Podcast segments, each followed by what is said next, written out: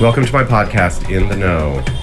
My series of interviews with amazing people doing amazing things as I travel around the world of Knotel. Welcome to In the Know, where I interview interesting people that I bump into as I travel the world. I'm Amol Sarva, founder of Knotel, flexible office business that makes agile HQs for companies all around the world. And today, I'm in Austin. I've been here all week for South by Southwest, and I got some really interesting people. So maybe we will start with some level of introduction. Um, would you like to start, Claire? And Yeah. everyone can say a little bit, and then Ooh, this is- we'll steer. Yeah, the hype man needs to dial it down a little exciting. bit. Thank you. Okay, so I am Claire Vo. I'm the SVP of product at Optimizely. We're the world's leading experimentation platform headquartered in San Francisco. We have offices in San Francisco, New York, Amsterdam, London, Frankfurt or Munich, um, and uh, Austin. Frankfurt Texas. or Munich? You know, I haven't been. They're kind of the same. Office. It's like a I fast forget. train I think there's I think there's people in Frankfurt and in Munich. Um, and in Austin, and I joined Optimizely two years ago through the acquisition of a company I was CEO and co-founder of called Experiment Engine that was actually um, built and uh, grown here in Austin, Texas. I'm one of those unique people that moved from Austin to San Francisco, not in the opposite direction. So they do. I try to balance out things. You know, I used to complain about Californians coming here, so I had to do my uh, do my part and go the opposite direction. But the rest of my team stayed here, and then Optimizely is doing aggressive hiring in Austin across all of our uh, functions as a corporate strategy and actually using flexible workspaces as the way Oh, that we do that. Like Yeah. maybe Knotels. We should have a Ma- chat about something it. like that. Funny that we meet here. One of those. Um, so I'm here. I'm happy to speak personally about my experience moving in to a very expensive uh, talent market, and also why I believe markets like Austin are really the future for building technology companies. How exciting! So you've just moved to San Francisco, and you're going to talk about how great Austin is. Yeah. And represent your homeland. Okay, uh, Amy, would you like to say hi? Good morning. I'm Amy Nelson. I'm the CEO of Venture for America, and Venture for America is a fellowship program for recent college graduates who want to become entrepreneurs. And the way our program works is folks will apply to us typically as seniors in college. We had well over 2,500 applications this year for what will ultimately be about 200 fellowships. We then place those fellows in cities like Detroit, New Orleans, Baltimore, Philadelphia, Cleveland, my hometown of St. Louis. And the idea is to get these highly talented, highly energetic folks moving to cities that are struggling to attract and retain the talent that they need, but have these emerging entrepreneurial ecosystems that are growing that they can plug into. And then when you move to that place as a, a highly ambitious college grad, you're going to get exposed to leadership and to decision making and to how startups are really built in a way that you might not in an overcrowded market like San Francisco. So we really are advocates for the rest of the country uh, and excited to bring more talent and capital to those places. You're helping these cities. I mean, I quite like and admire your organization. and I, you. doesn't everybody who's CEO of Venture for America then run for president of the United States? We're at 100% rate so far. However, um, I. You guys have heard of this Andrew Yang fellow? Anytime soon. Right, your intentions are undeclared. Okay. Well, that's good because that would make 138 candidates for president. um, so we can scratch you. Off. But you should run, you should run. You absolutely should. I'll vote for you.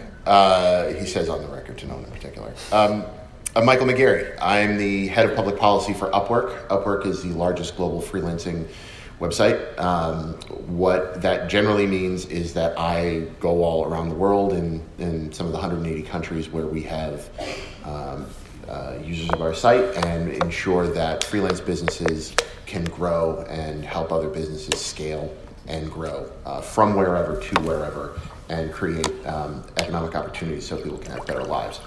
Where do you I- live, Mike? But I'm here to answer a very simple question, which is uh, the the title of this panel, and the answer is yes, and it doesn't matter. Uh, I'm a uh, my name is Mike, and I'm a San Francisco escapee. Uh, I lived in the Inner Bay Area for ten years, and then I got successful. Um, by that I mean I married very well and had two beautiful children, or was you know tangentially involved in having two beautiful children, um, and realized that living and raising kids in San Francisco is impossible and shouldn't be done by anyone who's not suited for it, and I certainly wasn't. Uh, I live in Fresno, California, on purpose and not. Can I get a shout out for Fresno, California? Fres- All the people. Fresno people in the Let's room. go. Go Fresno. Go Grizzlies. Um, Yes, my God. All of you are here. We're all. This is it. We're the entire city. Um, it's diverse. Uh, so uh, my point is, it's okay.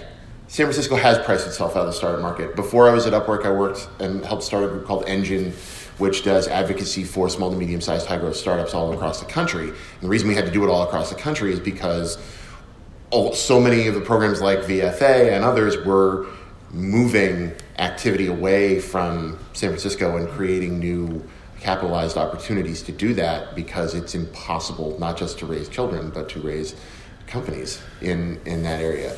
But that's okay because there's a lot of talent that's not in San Francisco and doesn't particularly want to be. So Let's do a little Here. house hunting advice Yeah.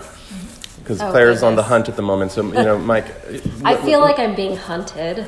you're being hunted by Yes. houses. This actually, Claire, this is just an intervention. Um, But what do we mean? you think so you should if, move back to Austin? if it's priced out of the startup market, San Francisco in particular, and we'll generalize later, I guess what you mean is people who work at startups can't afford to live there, and startups can't afford to work there. I mean, It's that- sort of weird, right? It's like the, the restaurant no one goes to anymore because it's too crowded. Yeah, it's a little bit like that. I mean, it, it, truthfully, like if you're not already there, if you're not already, you know, working out of a Knotel and or you know expanding Keep your business within Let's a Knotel. yeah, thank you. Um, it's very hard to just get into the real estate market, whether you're running a company or whether you're trying to buy a house. Again, I'm very sorry. This really is not directed.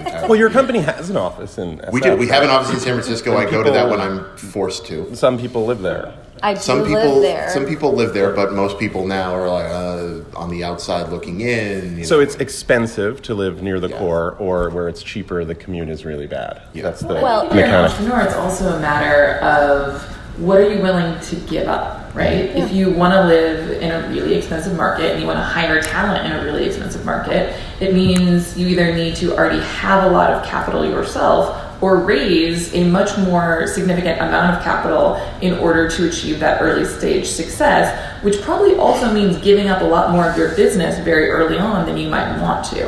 And then that capital is going to force you to make a certain set of decisions because, generally speaking, they want a certain set of outcomes that might not be the ideal path forward for your specific business. And so I think alongside these rising rents, you're seeing the outsized influence of a very small number of venture capital firms. And we were us quite there's one way admiring, to build a weren't, weren't we quite admiring our favorite venture capitalist's comment that uh, two thirds of every dollar Peter Thiel invests gets paid to some landlord somewhere. So it's either the office of the company or the, the homes of the people. And that is one thing I agree with Peter Thiel on. And and I can Any say, I mean. I did a startup not in Silicon Valley. So I founded my startup in Austin, Texas. I raised um, venture capital. I did most of the, actually all of the raise outside. You know, California Investments. Our lead investor was actually out of um, Boston. Founder Collective, very, very, very great fund. Um, Oh, amazing firm. And they invest a lot out of the core firm, cities. and they yeah. invest a lot out of the core cities. Uh, they also told us to move to San Francisco, but um, but I was able to raise in Austin, and I was I ran a very capital efficient business. Now that had to do with the geographic location, absolutely, the price for talent and the people that we could get at the salaries we could get them, the rent, all of that stuff was favorable. I also think being a female founder helped us be a little bit more capital efficient. Uh, that is a well studied phenomenon, but I was able to run the company for two and a half years on a seed round.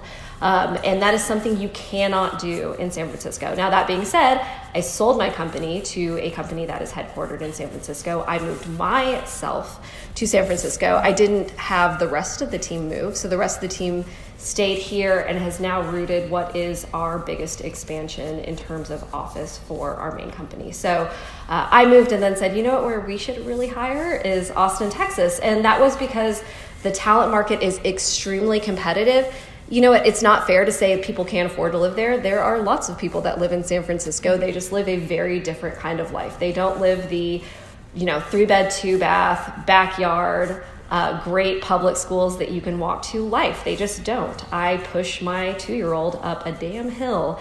That's a hilly city. That's not a to daycare where someone stabbed outside the front door. Like this is my life, but that's what I choose. But what that means is that talent is extremely expensive. Okay, so this is a powerful sales Yeah. pitch, though, for the low cost living here in Austin and all you're Yeah, able to accomplish. but- But what I'm curious about is why is Optimizely headquartered there, and what have you noticed are the differences? What what did you lose? So the the advice, the sort of standard playbook advice that any sensible venture capital firm always does give, so they don't look dumb. They just say move to San Francisco, I guess, but there must be a reason, and perhaps you have some some So, sense of why they might. Yeah. Optimizely is nine years old. It was a Y Combinator um, company. It's funded by Andreessen, Benchmark, and Index are all on our boards. They're all in San Francisco. So it was just founded in San Francisco by native Bay Area folks and run out of Y Combinator almost 10 years ago. So Is they it- locked into San Francisco a long time ago. Let me ask Amy about this a little bit Yeah. because I, I don't think it's so straightforward as the accident of a handful of people having been in San Francisco. Sure, this, this, this accident happens, and isn't that what you seek to do at, Adventure for America? You try to make that accident happen in other places. Absolutely, and you know the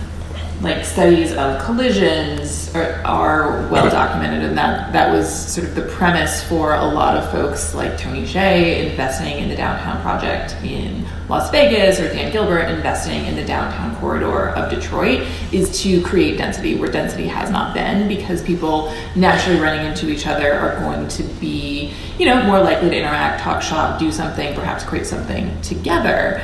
But I think what's more interesting now, given that like yes, San Francisco is a monolith, but it's a fairly small peninsula. You can only fit so many humans there, especially if you can't build up. Mm-hmm. Are these notions of clusters, right? And so Detroit was the motor city. You have significant investments in mobility in that place.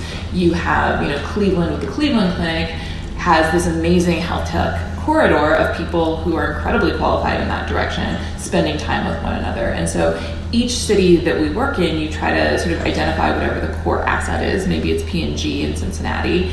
So they do CPG really well, and then invest deeply in whatever it is that you're good at and get a density of humans that have a specific kind of talent. When you show up in a, a Cleveland, for example, I think it, it, it is very sensible to identify some of the deep areas of knowledge and expertise, as, as you mentioned. But then what are you trying to complement when you show up in a place that isn't like a startup hub already? There must be stuff you're like hunting for or trying to teach or whatever. So, I mean, we're looking for young people at the end of the day who have a number of factors. We're looking for folks who are adaptively excellent. They can get into a new environment and learn really quickly, who are resilient. They'll, you know, sort of get up, dust themselves off because entrepreneurs here know way more than they hear yes. But then we're looking at a place, we want it to be a place that has experienced brain drain. So there are only two American cities that actually lost population in the last census, Detroit and Baltimore. Everywhere else is growing, but we're looking at these places that are, have been hollowed out through just sort of the machinations of the last couple decades, um, who need that early stage talent coming in. And, but also have this early density of startups, investors, and maybe accelerators, places to work, et cetera. So, Mike, when you left, oh, sorry. Yeah, I was going to ask Mike a question. Oh, go for it. Yeah, so I think we're talking really in this like geographic framework, and I think Mike might have an interesting perspective that you could just detract yourself from the constraints of time and space Right. and work anywhere. So I'm curious, does this, you know, where geographically, where companies are headquartered, does that even resonate with you? Well, it, it does, and you know we've we've done a lot of writing and thinking, especially after the HQ2 debacle that Amazon just went through in Queens, um, around you know how do you create more opportunities, and is this is this the right approach? No, it's not, kind of stuff. Now, there's two parts to this. One is the technology has created you know a, a sort of virtual commons that allows you to have um, access to talent in more places more seamlessly than ever before, which is good. The good in that is not just about efficiency of your capital spend as a founder, it's also about bringing diversity of opinion and thought and experience into how you're building your product. So having you know more faces in more places that you can gather around, you know whether it's you know on a in a Zoom room or on a Slack channel or whatever it is, um, makes stronger products in a lot of ways, and certainly makes it, it gets you out of. And I think this was a, a big part of what VFA has done too, and and it, it gets you out of like, well, we're just creating another photo sharing app. We're just doing something else that's you know derivative because you're facing different sets of challenges and different you know questions in different places, and so bringing that into you know everything from how the company is built to product development to um, interaction is, I think, um, it makes makes products and companies stronger. I want to add on something that Amy was saying as well, which is this is an experience that we have in Fresno. We've got a top 25 research university at Fresno State. Um, we have a long history of investment, but it's in the agricultural sector. in terms of agricultural technology. Um, we also have some of the leading um, thinkers and doers on things like water and other infrastru- big, heavy industry infrastructural development. Um, what we what we are just starting to get now is a strong convening force. We're, we now, you know, between the university and the city and county and the community foundation, these kind of three, you know, public slash private sector pillars of the community, there's more of an understanding of we've got to just get people talking to each other because we do have co-working spaces and no one knows what anybody's working on because it's very siloed it's generally in an industry that's not well understood and well well known in the san francisco consumer tech and enterprise tech space. But it is not just tangentially related. In many cases it's improving products that have or building new products that have applications beyond the the their primary um, goal in, in their primary industries. So part of this is you just in, in communities like ours, which are, you know, to be fair, third or fourth tier in terms of size, in terms of, you know, visibility. Um, how you start growing up, you know, get get promoted through the through the divisions to, you know, to borrow a soccer analogy, um, is all about having that central unifying force um, for for communities to to have and plug into and, and do idea share. San Francisco and Silicon Valley have had that since the Fairchild Semiconductor days by virtue of the, the, venture firms, right? And you know now that we're in the next generation of this, like come to San Francisco because we know a lot of other people that are doing what you're doing, and we can help you, you know, right here, and you'll run into them at the coffee shop and whatever you got to do more of that in these communities while you also have to build in geographic diversity. But I think what you're saying is that place has not yet become irrelevant. And Correct. with the sort of software revolution, everyone thought, oh, you can just code something in your basement. And we can all live wherever. And, and Upwork, in some ways, is founded on that principle. Mm-hmm. But it turns out for the next wave of technologies, whether in agriculture or hardware or even cybersecurity, defense, mobility, place actually does really matter when you're physically making stuff and more and more we're going to be physically making stuff as a country. Well, on this theme, right? So there's sort of three dimensions in our discussion. One is uh, a city that's too expensive. What do you do about it? How do you fix it? What other cities have that problem? And maybe an- another theme is what are the next up cities, the next great whatever, and maybe there's 10 of them or 20 of them. And then maybe a third theme is the celestial land he lives in of everything everywhere all the time faces places computers and, and, all that and on that first topic and i want to inspect a little bit more with you if you don't mind uh, claire how would you fix a city that's working too well like San Francisco, if it's expensive, it's because people want to pay a lot to be there. I think in New York and parts of in parts of New York City, the same situation. And actually, at the cores of many of the best cities in the world, things have gotten crazy. They are working really well. Thirty years ago, things were awful, and now things are amazing. People have figured out, you know, hundred years ago, they figured out like sanitation and disease, yeah. and probably thirty years ago, crime and some other problems got solved. And there's a little bit more mass transit, and traffic's not so terrible in a city like New York and London because yeah. you just take the metro and all yeah. that. So they, they must be working well. If the rich people are voting with their dollars, like something's attractive. it's a luxury if, product, right? If the rich people are voting with their dollars, and then those votes actually translate into the way they vote politically that's where you have the challenge in San Francisco. San Francisco will not build up. They'll what say build up, up yeah. somewhere else. Oh, it's a beautiful city. Go to San Francisco. It's beautiful. You can see the Golden Gate Bridge. You can see the hills. Mm-hmm. I live in Noe Valley. It's super quaint. There's actually a Economist article about Noe Valley, the neighborhood I live in, that says this should not exist. This suburban paradise that's only four stories tall should not exist in the, one of the most expensive coastal cities in the world. It just should not exist. Um, and so until the will of the electorate supports growing urban density and growing vertically from a real estate perspective, it becomes very hard to change San Francisco. I think there's a confluence of uh, a lot of wealth being created, progressive policies that don't quite know what to do from a real estate perspective and income equality perspective. It's very, very complicated. And if I had that answer, I should be mayor of San Well, it sounds like you do. It's build more taller stuff. Yeah. Yeah, but like not in Noe Valley because it's so cute, right? Like. that's the hard part is i'm not saying that's my point of view i that's one of my favorite cities people... in the world is hong kong like i think build vertical i think mm-hmm. san francisco should look like hong kong but as somebody with a toddler and another one on the way and who wants to push you know her little tricycle down the street you don't want to do that surrounded by you know 40 story buildings and so What it's, it's that con- internal conflict versus your progressive policies Well, I think civil institutions matter a lot, right? Miami has built up, but it's the mm-hmm. most unequal city in America. It has the highest Gini coefficient, right? And that's because a lot of very wealthy people move to Miami to park their money. And then there are a lot of people who've lived there for generations or who come in as immigrants, refugees, asylum seekers, whatever, who do not have the same level of access. And as a result, you have a community where there's not a lot of shared identity. And so there's tremendous inequality in institutions that have not been invested in. But then if you look at a place like Minneapolis, which has a huge groundswell, it's a highly educated population, um, but intermixed with families that have been there for, for generations as well, who, you know, all kind of share kind of broadly. And a lot of it has to do with the fact that there are really strong institutions in Minneapolis, St. Paul. There's a shared sense of identity as someone who's from that place.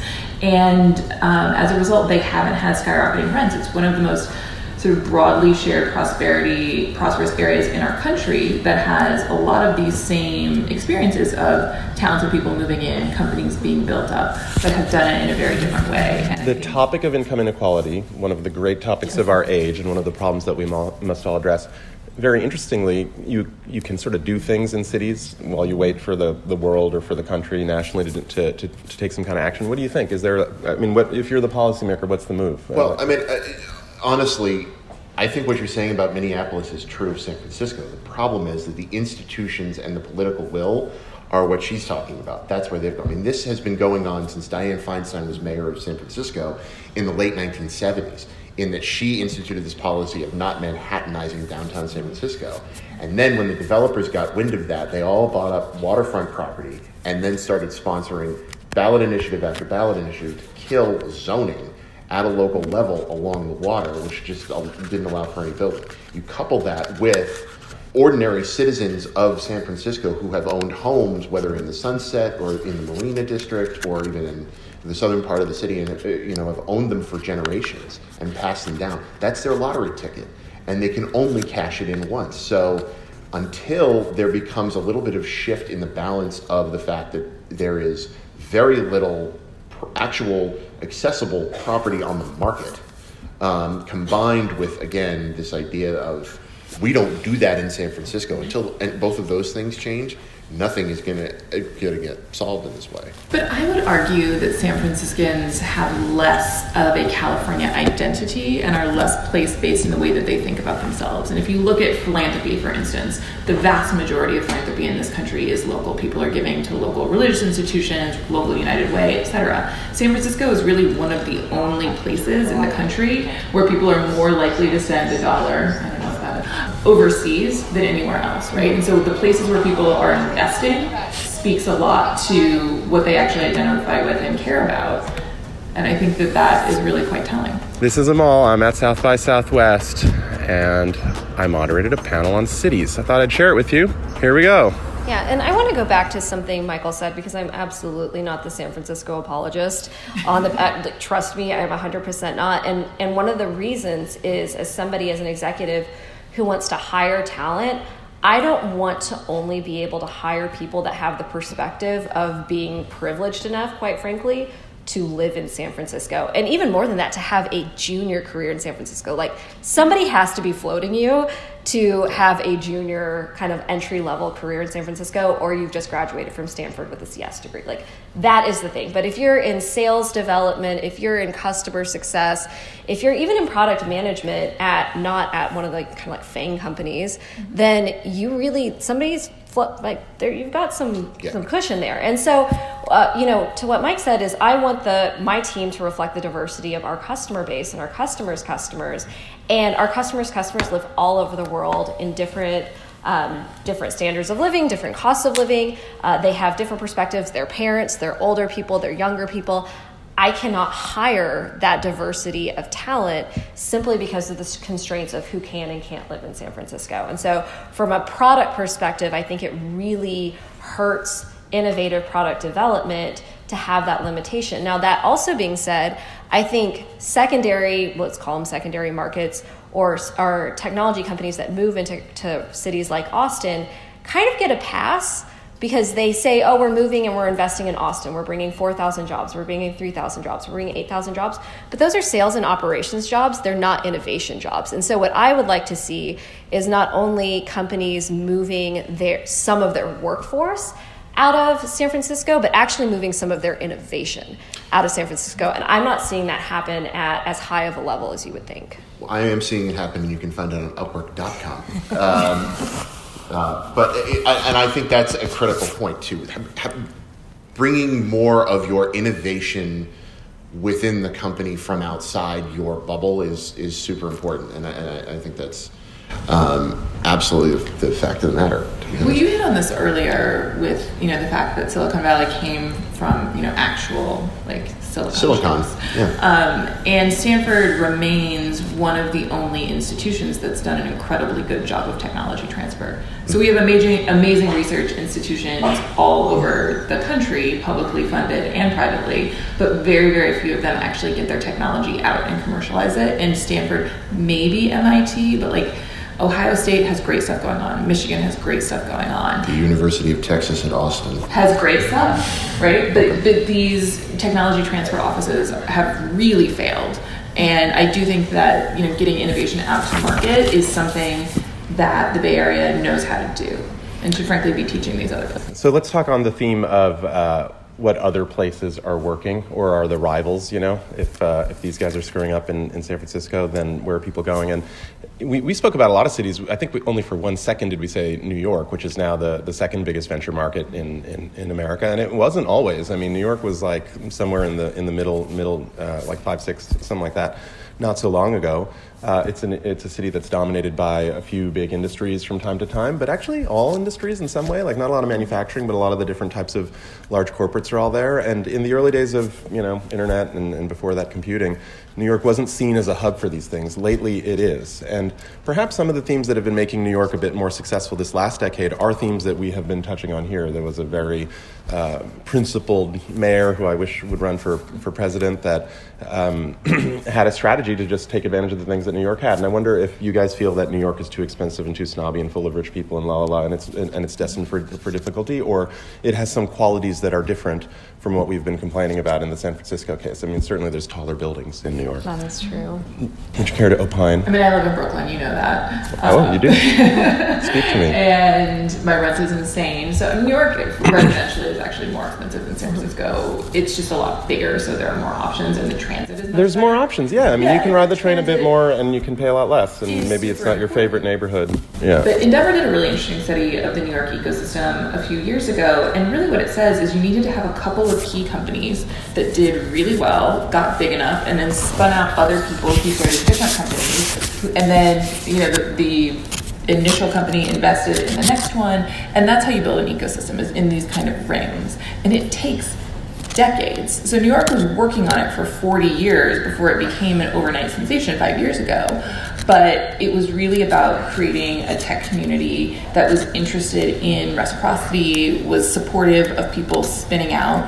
And culturally, that's something that San Francisco and the Bay Area has done really well for a long time. It's like understanding that people leave and you want to be a part of their success after they leave. New York was finally able to embrace that in some of the Midwestern cities where I work, that's not always culturally the case. If you leave, it's some kind of betrayal that people spend, you know, 35 years at P&G and retire with a watch. That's still an expectation in some of these places. And so culturally, you have to be comfortable with transience and mobility. And as a society, we've actually become far less mobile in the last 20 years. Um, more people live within 20 miles of their mother. I was really surprised by that. Yes. Do you know more about that? I mean, I live very near my mother, but I and I heard that for a thousand years that's been true. But it's more. Well, I think after the war, right, World War II, that was a long time ago, um, and you know we had generations of westward expansion, and so Americans were naturally moving, and then we've become pretty settled in place, and so young people will go off and get an education, but they're far more likely to boomerang once they have children. Case study. Did you move home? Like, No, I didn't. move home. I, I actually grew up in Boston, so I'm very lost. Yeah, you're a very strange person. Um, I'm, I am. Yes. yeah. Is your, are your is your wife's family? Yeah, my present? wife's whole family is down there. My brother-in-law and Oh, sister-in-law, all right. Fresno Well, State grads. They, yeah. they stayed. Yeah. So, on uh, one theme that you mentioned here on the alumni of great companies and the founders themselves that have seen, seen big exits, that's absolutely the case in New York. It is so vivid, it's so tangible. There's a handful of people that everybody knows, and that they all did amazing things from DoubleClick uh, uh, through the last generation of big companies. And now there's a bunch of really big privates that at some point something's going to happen, you know, like the, the Warby Parker kind of companies that have all been floating around for a while. Their alumni will start new companies. And, and on the, away.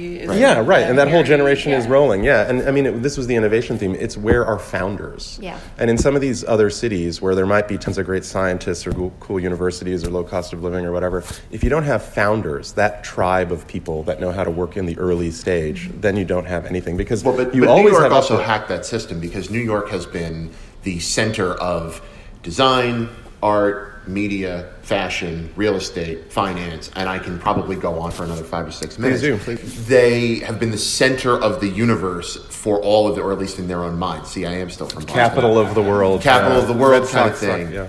But what happened 10, 15 years ago is that technology started invading all of these spaces. So now you have people whose core competencies are in a vast array of different industrial sectors saying, like, oh, and now we're going to add technology to this that makes New York a tech center. It's the same story that you see other places. My favorite story along these lines is Nashville, Tennessee.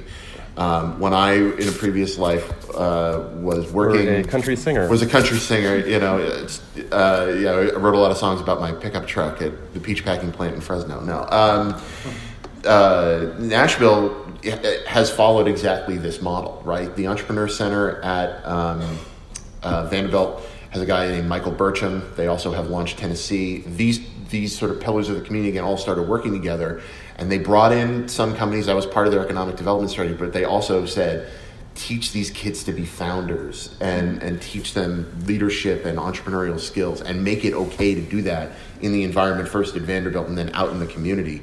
Some of them rose, some of them fell, but they all tried again and then that breeds a culture of this. So they're able to, to do that faster. But New York was able to do it in less than a generation because of its prior history with across industries, I think, as well. I think Mike Bloomberg uh, likes to say that he's well, he doesn't say, people say about him usually, and then he smiles that he's the most famous startup founder in, from New York. Mm-hmm. And that was from a generation that you wouldn't have thought of Bloomberg as like a what we call a, a, startups a now. but startup. yeah, it was like him in a taxi with like a computer, and he goes to the client and does the deal, and there's some. Info. It was a tech company, a tech company. and it's just a colossal. It, well. yeah. yeah, it seems it's doing well. Yeah, yeah, it is a very promising business. But so if New York um, has made a transformation that makes it really competitive uh, with, with San Francisco, which in the long run doesn't have as much going for it, perhaps, as a giant city like New York. What do you think about like in LA? Or like, what's, before we get to the tier of cities that perhaps are the next group, because I don't think that Austin is in the next group, is it? Uh, no. Yeah? Well, what do you think is the next group? Where do people, well, Austin has a role to play, and I want to investigate it a little bit more, but um, what are the other cities where things are happening? Like LA's. Atlanta. Atlanta. Yeah, yeah I hear a lot. You're talking about diversity as well. Like mm-hmm. Atlanta has become the hub of really black tech in America, which is, is growing faster than a lot of other segments. Like mm-hmm. black women are more likely to found a company than any, almost any other human at this point. They're, mm-hmm. they're the fastest growing group of entrepreneurs. What is it? I've never heard the expression used black tech. Is the stuff different or the founders are black? The founders are black. I see. And there's a huge community of, I mean, that's because obviously you have amazing HBCUs and other educational institutions. You have a, a history and a legacy of black culture there and black industry in Atlanta. And now it's becoming a hub for technology. It, it's parallel to the New York Fortune 500s as well, right? Like you have Delta, you have all sorts of companies there. Hmm. Yeah.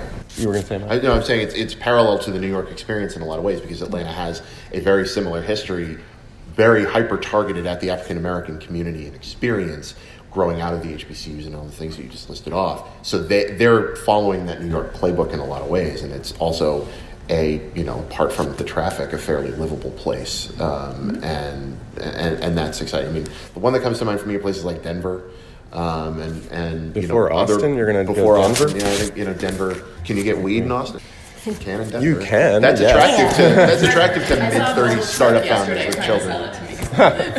No, I mean like you can, but it's a lot easier. I believe Willie Nelson would say you could get weed in Austin. you cannot lead. No, you cannot lead with your pitch for the city that you should start your company. No, but like it's a livable place. It's a, it's Denver's a great place to raise kids. So when you are mid 30s and want to still be you know, pushing and starting companies and things like that. Like mm-hmm. it's approachable from a housing perspective. There's great schools.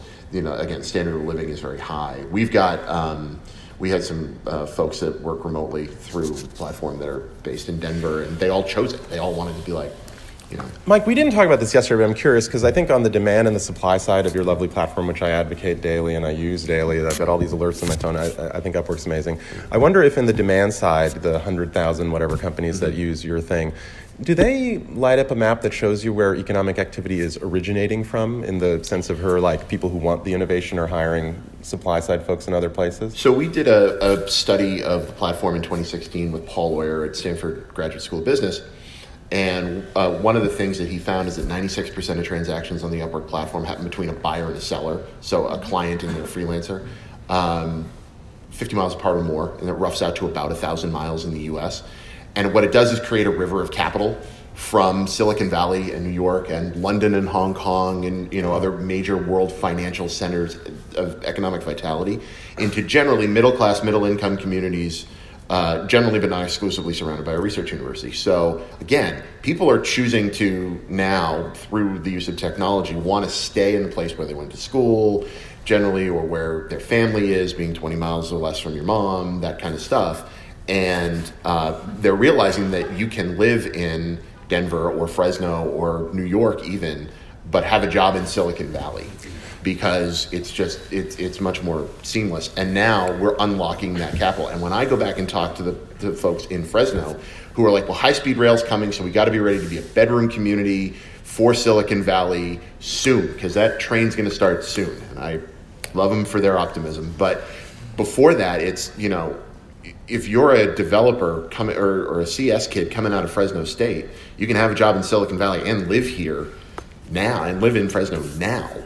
And you can get that job this afternoon. And by the way, you can get two or three of them if you so choose and scale up and down as you need to. So I do want to, you know, caveat that with you can have a job, but somebody that has, and you know, this is as somebody who is ambitious and wants to climb the ranks and has an executive job, it becomes harder and harder to lead teams and be a company leader when you're not in HQ. And so that was the personal choice that I had to make. I had my, my company was acquired. I could have stayed in Austin. That was they had no they pushed me 0% to move to Silicon Valley, but I wanted to run the product team. Like I wanted to be SVP of product. Mm-hmm. And that wasn't going to happen if I stayed in Austin, even if I did phenomenal work, even if I, um, I built a bigger team here, it just was not going to happen. And so, one of the things that you know I recommend people think about when they think about, well, I could have my job here, I could have my job there. It's you can have this job, but five jobs down the line, where are you going to be? And that's where the proximity to innovation really matters. And so that's why I want to see companies pushing not just innovation hubs, um, functional hubs like product and engineering, out of their headquarters, but also executives out of their headquarters until they have until these companies have the intestinal fortitude to say my CMO can live in Cleveland, intestinal my fortitude. my CTO can live if, in. If New they York. offered you the same gig, Claire, and they said you could just do it in Austin, do you think it'd be fine? What about the next job? So it wouldn't be fine, even if they had the fortitude. And they're like, just do it. You'd be the SVP, be over here, hire your own team, but all the people who work for you, or half of them are in SA. I think functionally it would be fine. I think I would do an excellent job. We have product managers in uh, San Francisco, Austin, and New York now. We're a distributed product team. Mm-hmm. We have engineers across the entire United States. We haven't um, expanded our engineers internationally because time zone collaboration becomes really hard in engineering. I think I would do a fine job, but I think Oh, you'd be amazing. Don't undersell it'd be yourself. excellent. But personally, from a career perspective, um, and I was telling you this, there are five VP of product jobs that come up in Austin every year. One of them is maybe interesting to me, and and I have a husband who's a VP of marketing, and there are five VP of marketing jobs that come up in Austin every year, and maybe one of them is interesting. And so, do you want to bet your long term livelihood? On a, like a smaller set of optionality. And so I think that's the trade off people are making when they go into Silicon Valley, either from a career or from a startup uh, financing perspective, is it's optionality, it's not quality of life. But I would argue on the flip side, if you're a young person, your ability to advance quite quickly in a less saturated market is perhaps a lot higher, and that's what we've seen with our fellows who are COOs or running businesses number two.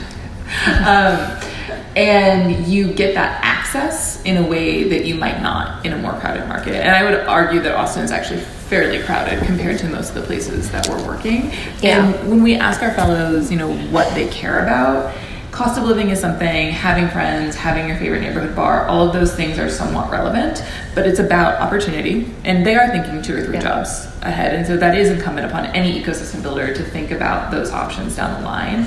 But they also care a lot about the personal things that we've been talking about, like if your family is close mm-hmm. by, if you marry someone local. I've met so many startup founders in New Orleans or Cleveland who say, Well, I married a girl from here, and then when we have kids, it was time to live here, or maybe it's I married a man. More often, it's the other way around, unfortunately.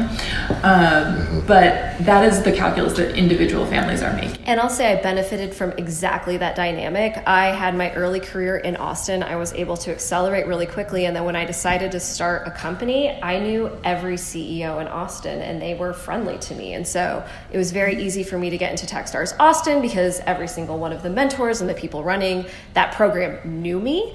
And then it was very easy to at least raise from angels in Austin, even though we didn't do a significant amount out of Texas, because I had reputation here in a much smaller market. It would have been much more difficult, particularly as a female founder, to go into Silicon Valley and raise the same round we did in, I think we did it in 11 weeks. And so I absolutely benefited from that. But what that got me to was a point in my career where I said, well, to take the next step, I know I need to geographically move, but that me- meant I made significant sacrifices um, from a and, uh, on the perspective. And on the point of sacrifices, I'd love to see an economic study done of what you have to give up to do that in terms of like your your actual yearly revenue Mm-hmm. for your earning. You like your earning potential is much higher in Silicon Valley, but how much of that is going to just general cost of living? taxes. Oh no no no no no! Taxes are Texas way, our taxes are way tax. too low in California. Oh, I said that into a microphone. uh, we have to fix a whole lot about about how we tax in California. Uh, I'll, I'll put it that way. But uh, you know, I think there are a lot of trade offs with that. But you do see the brass ring of this the the, the long term health and success and optionality of your career in Silicon Valley more than other places. I would contend that it's not as much of a jump anymore as it was say 5, 10, 15 years ago. And it is a your your ratio there of how much your potential earning versus how much you have to outlay is also um, much closer than it was 5, 10, 15 On this one, certainly the math is available for those who don't want to hear from interested parties. I, as my as, as your moderator, I'm going to perform my duties to the audience as well. And those of you who have questions, you might start preparing them. And I see an eager person here. Would you like to ask? Hi, so I'm a mom of four, living, working, uh, founded my company in San Francisco. Ah, Um, I, in the heart, I live and work in the heart of the city. My kids go to school in the heart of the city. My agency is in downtown San Francisco. amazing. Um, I built it in 20, uh, 2005 and still going strong. Obviously, our, our, our margin profitability is lower than I'd like it because of the high cost of real estate. However, um, we've been able to. Are you looking for a new office? Huh? We're looking for a new office. So that's what I was going to talk to you about. So there's three topics that I'd um, really like to talk, make sure they get addressed. Number one is, do you think employers have a responsibility to pay their talent enough salary to match the local housing? housing? Yes. That's number one. There's a big debate in the Bay Area about this, so I thought this might interest people. Uh, so if I'm trying to, you know, if you're supposed to be working for me and you're such a talented person, then I should be paying you enough that you don't have, you don't have to have this topic. Number two, does it really matter where we work from anymore? Because we're, uh, I, I've been working for about mm, 120 big brands, and I'm finding that the more and more the decentralization of the business model is becoming a mainstream thing. So we're in a gig economy, and I personally will go after talent anywhere in the world if they are the missing link for my agency.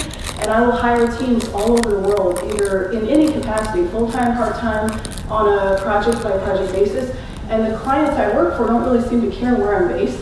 So that leads me to the last issue is Hang on a second. You have three questions. Okay. The first answer was yes, second answer was no, the third was So, so the gig economy, I wanted to bring it up. Does it really matter where you're headquartered, where your teams are based? That would be my the second. Krista, thank you. These are all great questions. We're going to tackle them in the second hour of this panel, which starts at 12 o'clock. No, we'll, we'll try them right now. We'll try them right now. Go for it. So I think yes, you, you should be paying your people a living wage. Absolutely. Um, and that is why more than half of my team is distributed and is based in places like Detroit and Cleveland because I can afford to pay them there. I would, and half of my team, a little bit less than half of my team is in New York, where I do have to pay them more. And, that is an adjustment that we make. But as a startup founder, in my case, running a nonprofit that thinks it's a startup, um, I'm making a calculus about how the quality and those sort of trade-offs. If I'm paying someone, you know, 50% more to live in a city where, frankly, it doesn't matter that they live there, I'm not going to do that. And so, for what we do, having a distributed team is quite effective. We have folks in more than 11 different cities, but it does mean that you need to bring people together more and you need to be really religious about whether it's your Slack or your Skype calls or mm-hmm. Zoom but I think that distributed teams can be highly effective. You just have to be really intentional about like preserving culture. So, Amy, you know that he's got a long canned speech on exactly this topic, yes. and so we no, won't. but you just made it for We won't ask him. We'll ask Claire to address maybe the second and third. The second question. question. So, do so. I agree. Yes, you should be paying people living wages. Uh, in, in and I was on. I'm on a moms moms in tech Facebook group, and there was actually this woman that said does a company like i don't want to make this company i'm negotiating my salary with care how much it costs for me to live in the city and i was like yes you do that's their responsibility yeah. 100% mm-hmm. um, but do you have to be located does it matter mm-hmm. i think the debate is saying it sometimes does matter um, now that being said i just distributed my first pms into non HQ locations. So I put one in Austin and one in New York. Mm-hmm. We are still figuring out how to make that work, how to make whiteboards are not really effective for people that work remotely. We do a lot of like scrum stuff on the wall, not effective for people that work remotely. Uh, you can't do drive bys, you can't do like quick little huddles and stand ups. It is hard to cross collaborate. And then I will say time zones are a real thing. And so when software companies compete on velocity of development, getting new features to market, if you're working internationally, you tend to have an 8 to 12 hour cycle on things that would take 15 minutes if you were co-located. And so I think there are the like natural constraints of time and space that make it more challenging, but I think there is uh, technology that makes it easier. I also think there's just changes in ways that your culture works and collaborates that can also make it easier. And then we measure it. So we have what we call a New York promoter score and an Austin promoter score. It's how many people in those offices would recommend somebody in their function works out of that office. And I'm tracking, I'm trying to track to move my New York promoter score up because I've just moved my PM there. I want to make sure that he would recommend other PMs work out of the office. And he's not quite there yet. He's not a promoter, he's a neutral right now. And so I think it's something you can measure and move, but it's not easy. Krista, look what you did. Look behind you there. Like all these people with all these questions. If you don't mind, I'd like to take one more. If, if, if it's okay, I'd like to move on to the next person. Oh, okay. Just given how many people are writing. Thank you so much. Um, hi, thank you so much for this panel. Um, it's really interesting. One thing um, I wanted to talk about is I think, Amy Nelson, you brought up Atlanta, Georgia as one of the next startup ecosystems. Um, I was actually, and you call it kind of like the diversity mm-hmm. of tech. I was actually born and raised in Atlanta, Georgia, and when I go to these tech spaces, I currently work at a foundation focused on tech diversity. And these conferences, it's a city that's majority black and white, um, at least for now, um, the next census. But when I go to these tech spaces, that's not what I see. Mm-hmm. And so, um, as we see, and I've also seen a huge influx in infrastructure, which is amazing, but also a lot of displacement. Um, right now, I currently work in Oakland, California, where we focus on tech diversity and bringing a lot of that wealth from Silicon Valley to Oakland. Mm-hmm. But a lot of what we see is, again, um, a lot of displacement and not local jobs created, but actually just bringing people across the bay and saying, oh, now Oakland's like a safe, cool place for people from San Francisco to live. Where you hey, Rockridge. and Rockridge. Yeah, Rockridge is a little, maybe San Francisco for sure. So I'm curious what your opinion is as we talk about different tech ecosystems and growing tech ecosystems. How do we ensure that the people who are currently living there have an opportunity to participate um, and what are your comments? Yeah, this is great. This is great. And it's close to home for me. It's four blocks from where I live. I was very annoyed. I was actually eager to have these folks show up, and I'm curious if, if other folks, this is your question, making it work for the community, yeah? What do you think? Is, uh, isn't that what you do all day? It's, it's something we part of your day, right? And so with Venture for America, we try to be really intentional about having our fellows, most of whom are not from the place where they're going to be working, understand that these are cities that have been around for you know hundreds of years and, and have these rich histories, and also very complicated histories of things like redlining and segregation that are that are very much affecting today's environment. Um, and yeah, I walk into the same spaces and they're not nearly as inclusive as the communities around them, and I think it's a real challenge. Um, one of the, there's sort of two things that I like to think about. One, obviously, is making sure that there are educational programs. So there are a lot of coding boot camps that I see, and some are far more effective than others, and actually getting local talent into those the places where they need to be. I'd be happy to talk to you about my feelings about different ones later. Um, but also thinking about the broader ecosystem, right? And one of the things that we saw with the new geography of jobs, which is one of the books that we rely on a lot, is that when a tech company hires someone in a geography, that leads to typically about five new jobs in the surrounding community. Two of those are high skilled jobs, they're lawyers, they're accountants, they're teachers, but three of those are lower skilled jobs in the non tradable sector. They're baristas and childcare providers, et cetera. And those are things where you can only do them in a specific place. And so, you know, I I think that we have to think a little bit more broadly about the kinds of jobs and then making sure that there are jobs at sort of every level of the value chain for people who are in a specific place to be able to continue to be in that place. And when I think about a place like Detroit or Baltimore, which are suffering population loss, you know, filling those places in and growing the tax base is actually quite important. And so it's not gentrification like what a lot of people are decrying in Brooklyn or in Oakland. It's really something different that needs to be managed effectively in order to bring about shared prosperity because you actually do need new people going to those places.